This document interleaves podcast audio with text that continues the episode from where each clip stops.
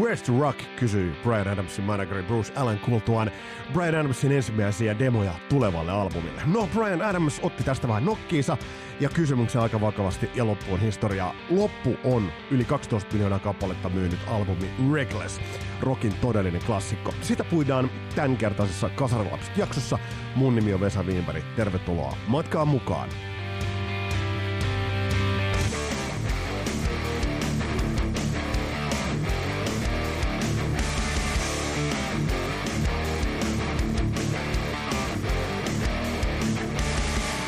Ja kiitokset kaikista viesteistä, mitä teiltä tässä matkan varrella on tullut. Jäi itse asiassa live-jaksossa, jäi noteraamatta teidän upeat konserttimuistelut lukuisilta keikoilta. Ja toi viittasi totta kai Mikael Huhtamään kirjaan Scream for me Finland, josta muuten on tulossa toinen painos. Ja pidetään sitä nyt sellaisena kasarilasten pyhänä bibliana kummiraamattuuna jopa mutta sitten on toinen painos tulossa ja se on hieno merkki se. Ja on tässä tapahtunut muutakin itse asiassa musiikkirintamalla. Yksi semmoinen varmasti aika monen, uskaltaisin väittää, että pelon sekaisinkin tunteen odottama levy on uusi AC/DC Power Up. Ja kyllä mun täytyy sanoa, että mä yritin suhtautua tuohon niinku ultrakyynisesti. Mä korkkasin sen synikalpullon niinku ja järkiperäisin syin lähestyn tota levyä, mutta kyllä esimerkiksi Through the Mists of Time -biisi, kun lähtee soimaan, niin kyllä se niin kuin tavallaan riisuu aseesta aika nätisti. Levy varmasti on kaivettu arkistomateriaaleista, osin pöytälaatikon pohjalta. Levy on kaivettu, varmasti tehty osittain aika lailla kalkulaattorinkin avulla, mutta toisaalta me ei kasarilapsissa sitä olla ikinä nyt varsinaisesti suuresti paheksuttu. Toi levy on hyvä, toi on sellaista niin kuin, mä sanoisin, että toi levy on semmoista hyvää käyttölaageria. Se on ehkä sitä niin kuin pirkkaa olutta. Se on sitä, niin kuin, jolle on oma tilanteensa ja tilaisuutensa. Ei varmasti parasta, mitä löytyy, mutta takuu varmasti toimivaa. Et jos sä vedät niin kuin boksin pirkka-olutta, niin kun sä tiedät, mitä tapahtuu. Ja kun sä laitat ton uuden AC/DC-lätyn soimaan, niin sä tiedät myös silloin, mitä tapahtuu. On tossa paljon musiikillisiakin juttuja, jota ei ole kuullut. Muutamissa kohdissa, ehkä vähän laulusoundissa, Brian Johnson laulusoundissa, tulee jotain jopa kaikua. Esimerkiksi Fly on the Wall-levyltä. Siinähän oli aika erikoinen se laulusoundi. Sitten on hienoja taustalauluja, jotka taas sitten ilmineeraa aika monin mun mielestä vähän sellaista jonkinnäköistä tribuuttia sinne Mutt Langen. Mutt Langen tuotantoon, eli tavallaan tuo tommonen kihisevä laulusoundi, että muistatte, kun me käytiin sen lävitse. Ja kaikki ne saa nähdä, lähtikö bändi kiertueelle. Mä paljastan teille nyt sellaisen yhden synkän salaisuuden itsestäni, mä en ole ikinä nähnyt ACD siitä livenä, ja se harmittaa. Toki, jos bändi tulee Suomeen, niin teen kaikkeni, että sinne pääsee. Ja siellähän muuten voitaisiin järjestää se Kasarilapset-miitti. Ehdottomasti. Mutta toi on hyvä levy. Laita kommentteja, mitä itse tykkää tosta levystä. Kyllä nyt paljon paskempiakin levyjä viime aikoina olen kuullut. Mutta mennään itse asiassa tämän päivän epistolaan. Ja tää onkin hieman erikoislaatuisempi kaveri. Tää on sellainen kaveri, joka on eri vuosikymmenen ja ollut vähän erilaisissa lokeroissa ja erilaisissa maineissa, mutta yhtä lailla pysynyt laadukkaana alusta loppuun saakka. Ja jos kaverin levy rankataan Kerrang-lehden top 100-listalla top heavy metal albumit top 50 joukkoon, niin on se silloin noteraamisen väärti. Toki se on muutenkin. Nimittäin tämänkertainen jakso omistetaan tyystin vain ja ainoastaan Bryan Adamsille ja Bryan Adamsin loistavalle nelosalbumille vuonna 1984. Yllätys, yllätys muuten. Taas toi vuosi. Ihan oikeastaan, toi on kipeä vuosi. Toi on sellainen vuosi, että tuona vuonna tehtiin sairaaloinen määrä loistavia levyjä ja klassikoita. Listataan niitäkin jossain vaiheessa vaikka omaksi listakseen. Mutta nyt mennään asiaan. Nyt mennään Bryan Adamsiin ja otetaan käsittelyyn levy nimeltä Reckless.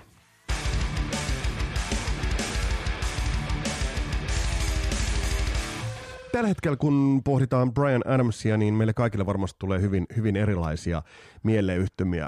Osalle tulee I'd do anything, everything, anything for love, but I want... Hetkonen, nythän mä menen ihan sekaisin. No kuitenkin tämä Everything I do it for you, Robin Hood. Soundtrackilta meinasi jo Meatloaf ja sotkia sekaan. Osalle tulee mieleen erilaiset viittaukset, mitä mies on tehnyt Spice Girls Chubun kanssa, tai osalle tulee se, että onpa tehnyt liisteristä ja juustoista kamaa, mutta Te olette kaikki oikeassa. Te olette kaikki oikeassa tuossa Bryan Adamsin suhteen, nimittäin miehen ura on erittäin pitkä, mutta monet eivät muista sitä, että millaisista lähtökohdista Bryan Adams lähti työstämään tota nelosalbumiaan ja millaisessa maineessa Bryan Adams oli tuossa 80-luvun alkupuolella, ja se maine ei missään nimessä, se ei missään nimessä ollut järin kaksinen.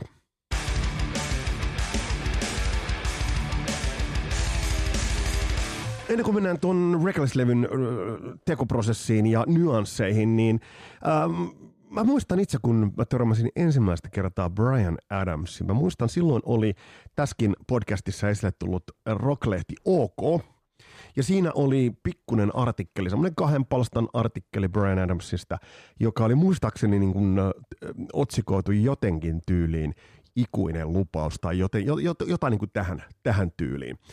Ja tässähän on taustalla se, että Bryan Adams oli lähtenyt 80-luvun alussa, 70-luvun lopulla luomaan omaa uraansa, ja eikä nyt välttämättä mistään niin kuin persoonallisista lähtökohdista. Et jos nyt ajatellaan sitä, että mikä niin kuin kaverin sellainen imago oli, niin se oli hyvin pitkälti tällainen niin kuin naapurin poikamainen, vähän niin kuin teepaitaa, vähän suttusta, sotkusta fledaa, farkut, siinä on niinku Stratocaster käsissä ja vähän akneen niinku polttama iho, kaikki tämä, mutta yhtä kaikki, niin toi ei nyt erottuvuustekijöidensä osalta ole mitään ihan niinku parasta niinku A-ryhmää, ja varsinkaan jos ajatellaan, että tuossa ajasta kun puhutaan, niin tämä oli sitä, kun MTV lähti nousemaan. Yhtä kaikki kuitenkin kaveri sai levytyssopimuksen 70-luvun lopulla, alkoi se vuonna 79 työstää debyyttialbumiaan, ja kun tuossa hiljattain kuuntelin ton debyyttialbumin, joka kantaa miehen omaa nimeä, niin se on ihan ok rockia, ja mutta se antaa ne askelmerkit jo siihen niinku tulevaan, mitä Bryan Adams tulisi tekemään. Ja tässä kohtaa mä rohkaisen teitä kaikkia heavy-pettereitäkin laittamaan nyt omat ennakkoluulot sivuun. Kun puhutaan Bryan Adamsista, te huomaatte, että miten kovasta tekijästä kaikkinensa on kyse. Mutta yhtä kaikki niin tuo eka levy ilmestyi, ei voida puhua, että siellä olisi ollut yhtään hittiä, mutta pääsi kuitenkin jatkamaan levyyhtiössä silloin, niin kun uskottiin kaveriin, iso levyyhtiö ja A.T.M.-levyyhtiö, joka antoi sitten myöskin uskoa sen verran, että se toinen levy laitettiin työn alle, joka kantoi nimeä You Want It You Got It. Siinä oli muutamia, Lonely Lights on ihan ok biisi, mutta ei tuosta niin kuin hittiä ei saanut irti. Ja tässä on hauska homma, kun esimerkiksi siinä vaiheessa, kun Bryan Adams teki tot kakkoslevyään, niin oli tuossa vaiheessa jo vähän ehkä kuullut kenties tosta, että kaverista ei ole kukaan kuullut. Nimittäin tämän kakkoslevyn nimeksi piti tulla, tai läppänä oli Bryan Adamsilla jossain vaiheessa sellainen ajatus, että ton levyn nimeksi olisi tullut Bryan Adams Haven't Heard of You Either, koska niin kun kaveria oltiin kritisoitu tuossa vaiheessa, että hän ei erotu, hän ei nouse esille millään tavalla. Tuo kakkoslevy on ihan ok lätty. Mä ton aikoinaan ostin toki sen jälkeen, kun olin ostanut sit Recklessin ja Cuts Like a Knife, mutta sieltä löytyy jo esimerkiksi Fits Ya Good tai sieltä löytyy Lonely Nights, ovat ihan hyviä biisejä, toimivat. Ja ton levyn tiimoilta kaveri kiersi, lähti jo niin kuin vähän rundille, ja totahan totta kai on tehnytkin. Ja tuossa kohtaa se olennainen homma, että Bryan Adamsin ympärillä alkoi tulla bändiä. Mickey Curry, joka oli muuten meidän kasarilasten rumpalinrankkauksessa, oli esillä, ja tuotantopuolelle, tuottajaksi, miksaajaksi ja myös niin kuin sitten puikkoa hänen hanikoihin, Bob Clearmountain eli Little Mountain Studiot. Jos nyt soittaa kelloja, niin siellähän on äänitetty muun muassa Pump ja Dr. Feelgood, eli niin kuin laadukas studio. Mutta toi Bob Clearmountain on ehdottomasti semmoinen niin kuin aisapari Bryan Adamsille, joka sitten lähti niin kuin luomaan sitä linjaa eteenpäin. Ja nyt kun me palataan siihen, että toi Suomenkin lehdistössä jopa kaveria tituleerattiin, että ikuinen lupaus. Toki tässä vaiheessa pitää muistaa, että missä vaiheessa tämä uutinen oli, niin se oli siinä vaiheessa, kun Reckless oli juuri tuloillaan. Ja Recklessia edelsi jo levy, jos mun mielestä on aika lailla asennettakin, ja mielenkiintoinen yhtymäkohta, jos nyt mietitään Bryan Adamsia, niin on se, mulle ei ihan tarkkaan ole se selvinnyt, mutta aika lailla yhteyksiä oli esimerkiksi Kissin suuntaan. Tuolta Cuts Like a Knife-levyltä, joka on hieno levy, siitä löytyy upea kappale Don't Leave Me Lonely, ja yksi tämän biisin tekijöistä on Eric Carr. Onneksi tätä ei ole vaan pilattu niillä Tomi-kompeilla, mutta että tässä niin kuin on jo vähän sitä, että pikkasen laittoi niin kuin asennetta ja edgeä tohon sointiin. helvetin hyvä soundinen levy. Toki ei ihme, kun mietitään tuota Bob Clearmountainia. Katsokaapa muuten ihan piruuttaan. Tehdään jossain vaiheessa jakso tuosta Bob Clearmountainista, että missä kaikkialla hän on ollut mukana. Se on käsittämätön lista. Jos katsotaan esimerkiksi levyt, mitä hän on ollut miksaamassa, niin se on todella, todella käsittämätön lista. Mutta tässä kappaleessa, joka on erittäin, erittäin hyvä, tässä on muuten hyviä rumpabreikkejä, että mä voin kuvitella, että tämä on rumpalin, eli Eric Carrin tekemään. Ja vastaavasti sitten taas, jos ajatellaan, että tämä on 83 julkaistu, tätä on tehty 82. Samoihin aikoihin Kiss on tehnyt Creatures of the Nightia, ja sieltähän löytyy kappale War Machine, jota on ollut tekemässä Bryan Adams. Et siinä mielessä mielenkiintoista niin kun ristiinpölytystä tapahtui tuossa vaiheessa. Mä muistan ne oman niin tyrmistyksen silloin, kun olin itse semmoinen niin hevipetteri, jolle tämä Bryan Adams oli pikkuinen semmoinen niin vähän syrjähyppy sinne niin keveämmän rockin puolelle. Niin se oli semmoinen, että okei, tämä on heavy jätki, tämä on meidän miehiä, että tämä on ollut niin Kissinkin jutuissa niin mukana. Mutta kuitenkin tuo Cuts Like a Knife on siinä mielessä mielenkiintoinen levy, että se on tullut ennen esimerkiksi Bruce Springsteenin Born in the USA:tä. Mä en nyt lähde vertaamaan näitä kahta kaveria, koska Bruce on Bruce ja mä tiedän, että mä saan tuhatpäisen Bruce Springsteen armeijan perään, jos mä lähden niin kuin vertailemaan. Mutta Cuts Like a Knife on hyvin samanhenkinen levy, ja tostahan löytyy ihan pari vuoden takaa löytyy semmoinen yhteisesitys, jossa niin kuin Bruce oli vetämässä biisiä Bryan Adamsin kanssa. Ja se on ihan mielenkiintoinen sikäli, että mä itse mietin, että miten hän toi niin onnistuu.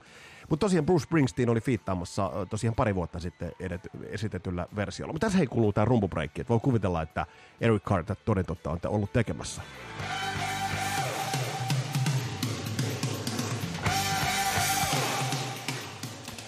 Mutta yhtä kaikki. Kaveri painofarkuissa, valkoisessa teepaidassa. Kuka olisi arvannut, että mitä niin tuleman oli tulossa ihan tuota pikaa, mutta se vaati joitain muutoksia, se vaati joitain sellaista, sanotaanko, määrätietoista työtä, koska mitä enemmän tähän perehtyy, niin hyvin tulee esille se, että Bryan Adams tajusi sen, että nyt alkaa olla jo viimeinen niin kuin mahdollisuus, koska kuitenkin niin kuin isolle levylafkalle teki A.T.M.:llä, ja siellä on riittänyt sitten niin kuin sitä kärsivällisyyttä niin kuin edelleenkin.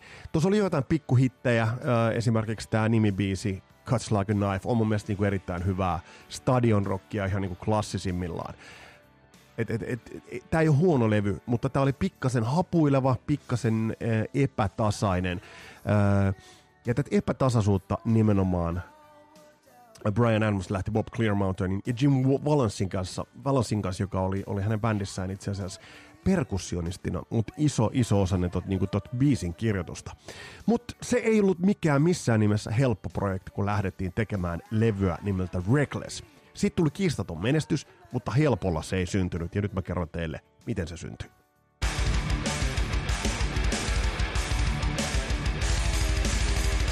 Kun tuota levyä lähdettiin tekemään, niin ne peruspalikat Bryan Adamsilla olivat edelleen niin kuin paikallaan. Se bändi, mikä hänelle oli muotoutunut, toi sellaista tasaisuutta selvästi. Ja se toi myös todella paljon sellaista johdonmukaisuutta tuohon soundiin. Eli se soundi oli tunnistettava.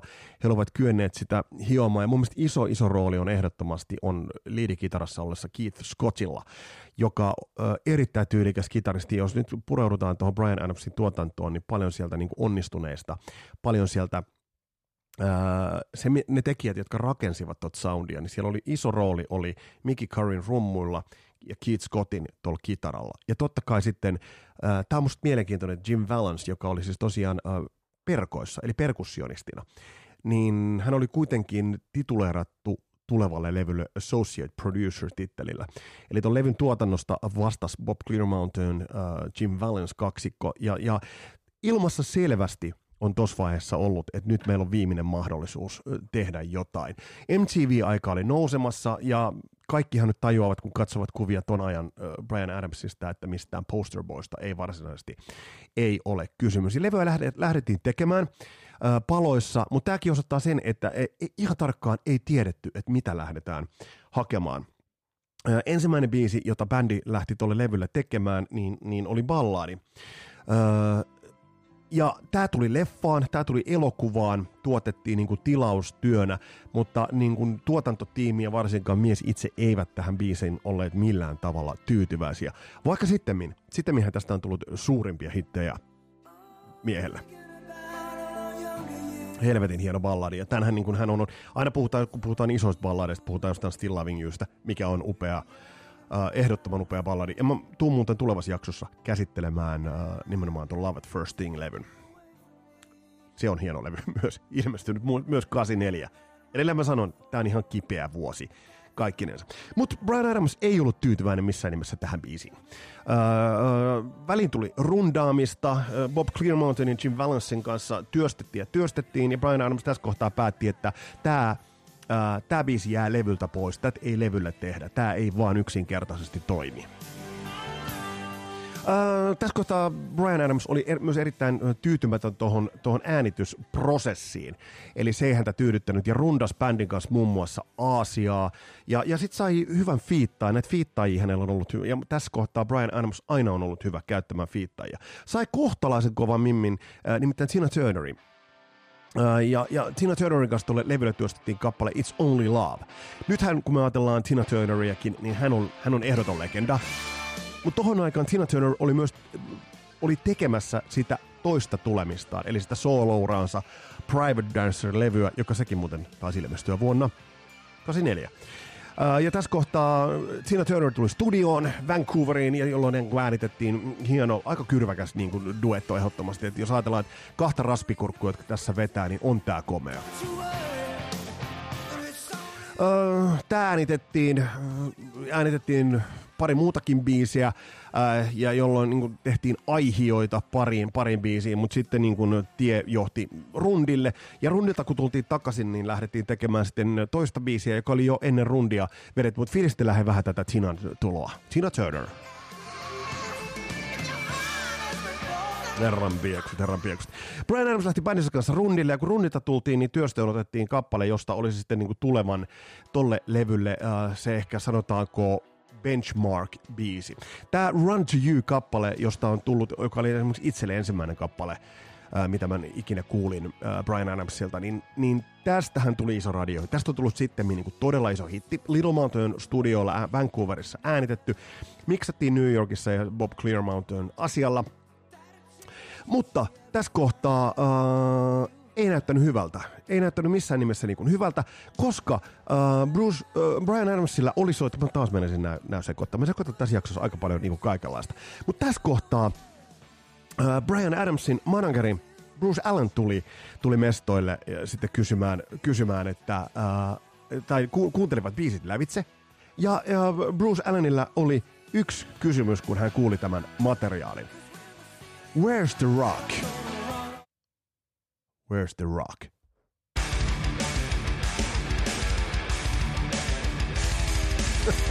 Se on aika mielenkiintoinen kysymys, kun sä nyt niin mietit, niin myöhemmin mietit tota levyä. Eli jos nyt ajatellaan sitä, että Bryan Adamsilla, Bob Clearmountainilla ja Jim Vallancella oli kasassa Heaven, heillä oli kasassa Run to You, heillä oli aihio biisiin Summer of 69 muun muassa, niin tässä kohtaa manageri toteaa ihan kylmästi vaan, että tämä ei riitä, että missä on se rock, ja bändi lähetettiin takaisin studioon. Ja tämä niinku, osoittaa sen, että mitä kaikkea Bryan Adams oli tuossa vaiheessa valmis tekemään, että toi levy saatiin työstettyä. Tuossa löytyy semmoinen 30-vuotis anniversary edition Spotifysta, ja se on muuten mielenkiintoinen tarina myös, mikä on ton takana. Levy ilmestyi 84, ja tosta ei löydetty masternauhoja. Jenkeissä oli, mä en muista sitä paikkakuntaa, joku kasarilapsista voisi niin kuin muistuttaa, mistä tapahtui, mutta oli tulipalo, jos tuhoutui lukuisia klassisten rock-albumien masternauhoja.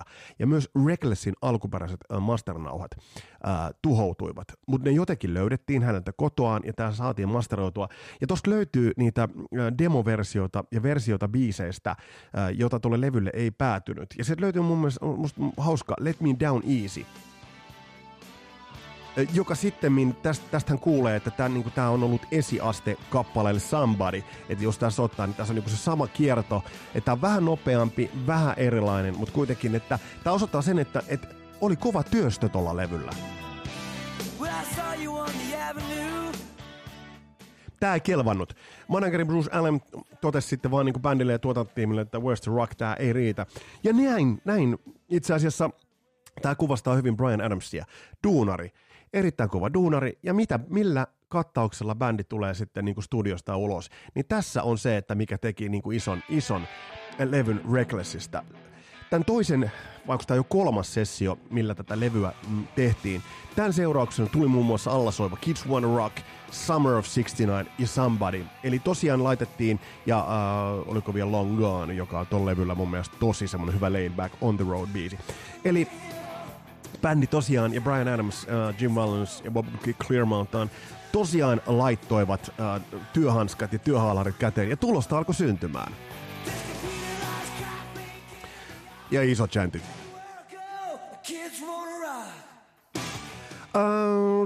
Miltä se levy sitten kuulostaa? Puhutaan levyn merkityksistä ja puhutaan sen levyn oikeastaan soundista, itse levystä tarkemmin, mutta tämä kuvastaa sen että mitä toi tuotantotiimi, mitä Bryan Adams itse tajusivat sen, että mitä heidän piti tehdä, jotta toi levy sai ilmaa siipiensä alle. Ja kun se sitä sai, se todellakin sai. Puhutaan hetken päästä muun muassa siitä, että mikä ton levyn niin kuin merkitys on sitten niin kuin isossa kuvassa.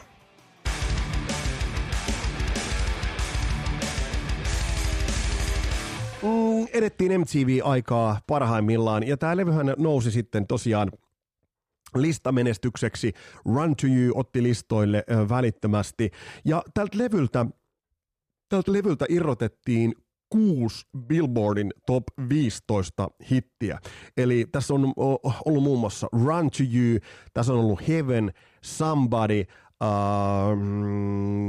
Kids Wanna, Summer of 69 totta kai. Eli tämä on, kun tätä niin kun laitetaan sen hetkiseen historialliseen jatkumoon, niin ainoastaan Michael Jacksonin Thrillerillä ja sitten Bruce Springsteenin Born the USA:llä, joka on likipitään aikalaislevy, niin oli enemmän top 15 hittejä. Tämä nousi isoksi hitiksi. Run to Yousta on kerrottava sellainen pikku detalji, pitäneekö paikkansa. Kyllä mä uskon, että se pitää paikkansa. Et esimerkiksi, tai nimenomaan tätä Run to You-kappaletta Bryan Adams ja Bob Clearmountain tarjosivat Blue Oyster Cultille, mutta se ei sinne kelvannut, joten se kelpasi. Bryan Adamsilla se palasi ikään kuin tehtaalle takaisin, niin siitähän tuli sitten suurin hitti. Ja hauskaa on ajatella se, että jos ajatellaan tota aikaa, jos te mietitte niin kuin vaikka vuotta 1984-1985, että millaisen habituksen aikaa toi oli MTVllä, niin kun ajatellaan, että kaveristi, jolla on valkoinen teepaita, musta nahkarotsi, farkut, Stratocaster tuossa esillä, niin tulee varsinainen MTV Grinder. Eli näistähän tuli isoja MTV-hittejä näistä kaikista albumilta julkaistuista biiseistä. Jopa She's Only Happy When She's Dancing -kappale otti niin kuin hyvän tuulen alleen listoille. Niin se on mun mielestä niin kuin upea vastavirtaa meniä siinä mielessä, että kun tohon aikaan monet rockarit alkoivat laittamaan lilaa luomea ja vähän glitteriä päälle, niin nimenomaan esimerkiksi tuosta valkoisesta teepaidasta tai mustasta teepaidasta niin tuli kaverille semmoinen trademark. Niin se lisää tämän levyn musiikillista vaikuttavuutta. Se kertoo siitä, että millainen äärimmäisen kova merkitys nimenomaan tuolla musiikillisella soundilla, soinnilla ja tuolla kokonaisuudella on. Reckless-levystä, nyt kun sitä kuuntelen, mä hiljattain kaivoin sen vinyyliversion ja laitoin soimaan, kyllä se nätisti soi. Toi levy on mielenkiintoinen, että jos ajatellaan, että siinä on 6 ihan siis tuollaista niin kuin bangeria, 6 ihan silkkaa hittiä, niin se on myös hivenen epätasainen levy. Ja se tekee siitä niin helvetin hienon levyn. Eli siellä on myös ne albumiraidat. Eli tuon levyllä on hittiraidat, mutta siinä on albumiraidat. Ja tuo on mun mielestä tosi mielenkiintoinen. Mulla ei montaa levyä tule mieleen. Albumiraitoja, She's Only Happy When She's Dancing, One Night Love Affair, ehkä Ain't Gonna Cry, Long Gone, ovat sellaisia albumiraitoja. Ja sitten nämä loput, eli nämä hitit. Niin Run to You, Heaven, Somebody, Summer of 69, Kids Wanna Rock, It's Only Love. Nämä on sitten niitä ehdottomia sinkkuhittejä. Eli tässä löytyy niinku se 2 ulottuvuutta, ja se niinku lisää tämän levyn ihan äärimmäistä hienoutta. Totta kai tuosta sitten niin kuin Bryan Adamsilla, koska oli rundannut jo paljon, niin alkoi todella kova rundiputki eteenpäin. Ja se, jos nyt mietitään tätä epätasaisuutta, niin tämä nyt ehkä vähän valaisee myös Bryan Adamsin uraa. Et meillä on bändejä, jotka ovat tehneet ehjän niin kuin kattauksen levyjä, tai sellaisen ajatellaan vaikka Irmaa, joka teki ne kultakauden levyt, joka oli niin kuin sanotaan monta levyä siinä nyt onkaan. 5, 6, jopa 7 levyä, 6 levyä, jotka ovat niin kuin erittäin tasainen. Kun mietitään sitä, että Recklessin jälkeen levy, joka niin kuin tuli Recklessin jälkeen, niin oli huomattavan epätasainen, eli Into the Fire, joka tuli 3 vuotta myöhemmin, mutta oliko siinä sitten liikaa aikaa? Ja sitten ajatellaan levyjä, mitä tulemaan pitää. Ja mä Mutt Langen jaksossa viittasin muun muassa Waking Up to Neighbors-levyyn, ehkä siihenkin täytyy vielä niin kuin tarkemmin mennä. Niin että Bryan Adamsin ura on mennyt vähän niin kuin laadullisesti ylös alas. Mutta tästä levystä tuli ihan kiistaton menestys, tästä levystä tuli myyntimenestys, tästä tuli taiteellinen menestys, mutta muistakaa, ja kun te kuuntelette tätä levyä, niin miettikää itse, että se on niin kuin 50-50 suurin piirtein niitä albumibiisejä ja sitten se on niitä ehdottomia sinkkubiisejä. Että tää on ainutlaatuinen erottava tekijä levylle, joka kantaa nimeä Reckless, ja esittäjä on Bryan Adams.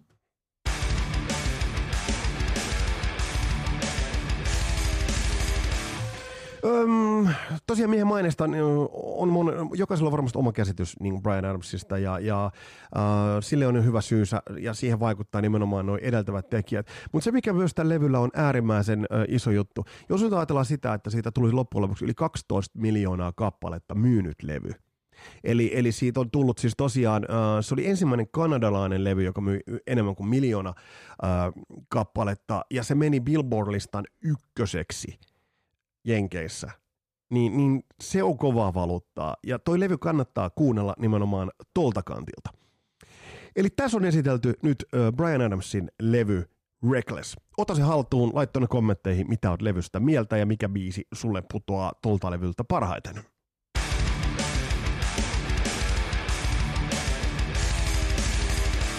Seuraavassa Kasarvapset-jaksossa otetaan tarkasteluun Scorpionsin samana vuonna ilmestynyt levy Love at First Sting. Siinä on mielenkiintoisia poimintoja vähän tämän Recklessin tapaan.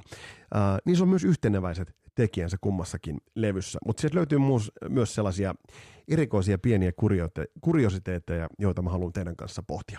Ja D.A.D-jakso on tulossa, se on tulossa. Ja he esitettiin muun muassa mielenkiintoinen vierasehdotus, jonka aion ottaa työstettäväksi ihan lähipäivinä. Nimittäin jo tuossa Janne Joutseniemen jaksossahan me puhuttiin Mikko Karmilasta, joka on ollut Stonen tuottaja, tuottanut muun muassa Kolmatta naista ja lukuisia muita, mutta pyydetään, katsotaan mitä Mikko vastaa, saataisiko Mikko vieraaksi Kasarilapset podcastiin, mulla on silloin aika mielenkiintoista studiotarinaa tulossa. Tässä oli tämänkertainen Kasarilapset jakso, mukavat olit kuulolla. Jaa tätä ilosanomaa, kommentoi tätä jaksoa, laita jakoon ja ennen kaikkea laita soittoon toi Reckless-albumi. Mä oon tehnyt siitä sellaisen pikkusen listan, mutta toisaalta mitä sä sillä listalla teet, ota se koko albumi soittoon, niin saat paremman käsityksen sitten siitä, että miltä toi levy soundaa. Mä teen tuolle Kasarilapsilistalle vähän niin kuin Bryan Adamsin tietyistä otoksista, niin teen sellaisen kattauksen. Mukavat olit kuulolla, mun nimi on Vesa Wimberg, palataan astialle. Moro!